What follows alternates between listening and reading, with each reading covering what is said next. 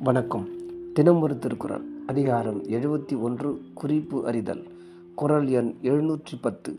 நுண்ணியம் என்பார் அளக்கும் கோல் காணுங்கால் கண் அல்லது இல்லை பெற. தெளிவுரை. நுட்பமான அறிவை உடையவர். பிறரை அறிந்து கொள்வதற்கு சாதகமாக உள்ள அறிகருவி. ஆராயுமிடத்து கண்ணைத் தவிர வேறொன்றுமில்லை. விளக்கம். ஒருவரது கண்ணை பார்த்தால் அவரது எண்ணம் தெரிந்துவிடும்.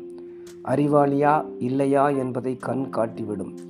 நுட்பமாக எண்ணங்களை அறிவதற்கு கண் துணை செய்வது போல நுட்பமுடையவன் என்பதை அறிவதற்கும் கண்ணே கருவியாகும் என்பதாம்.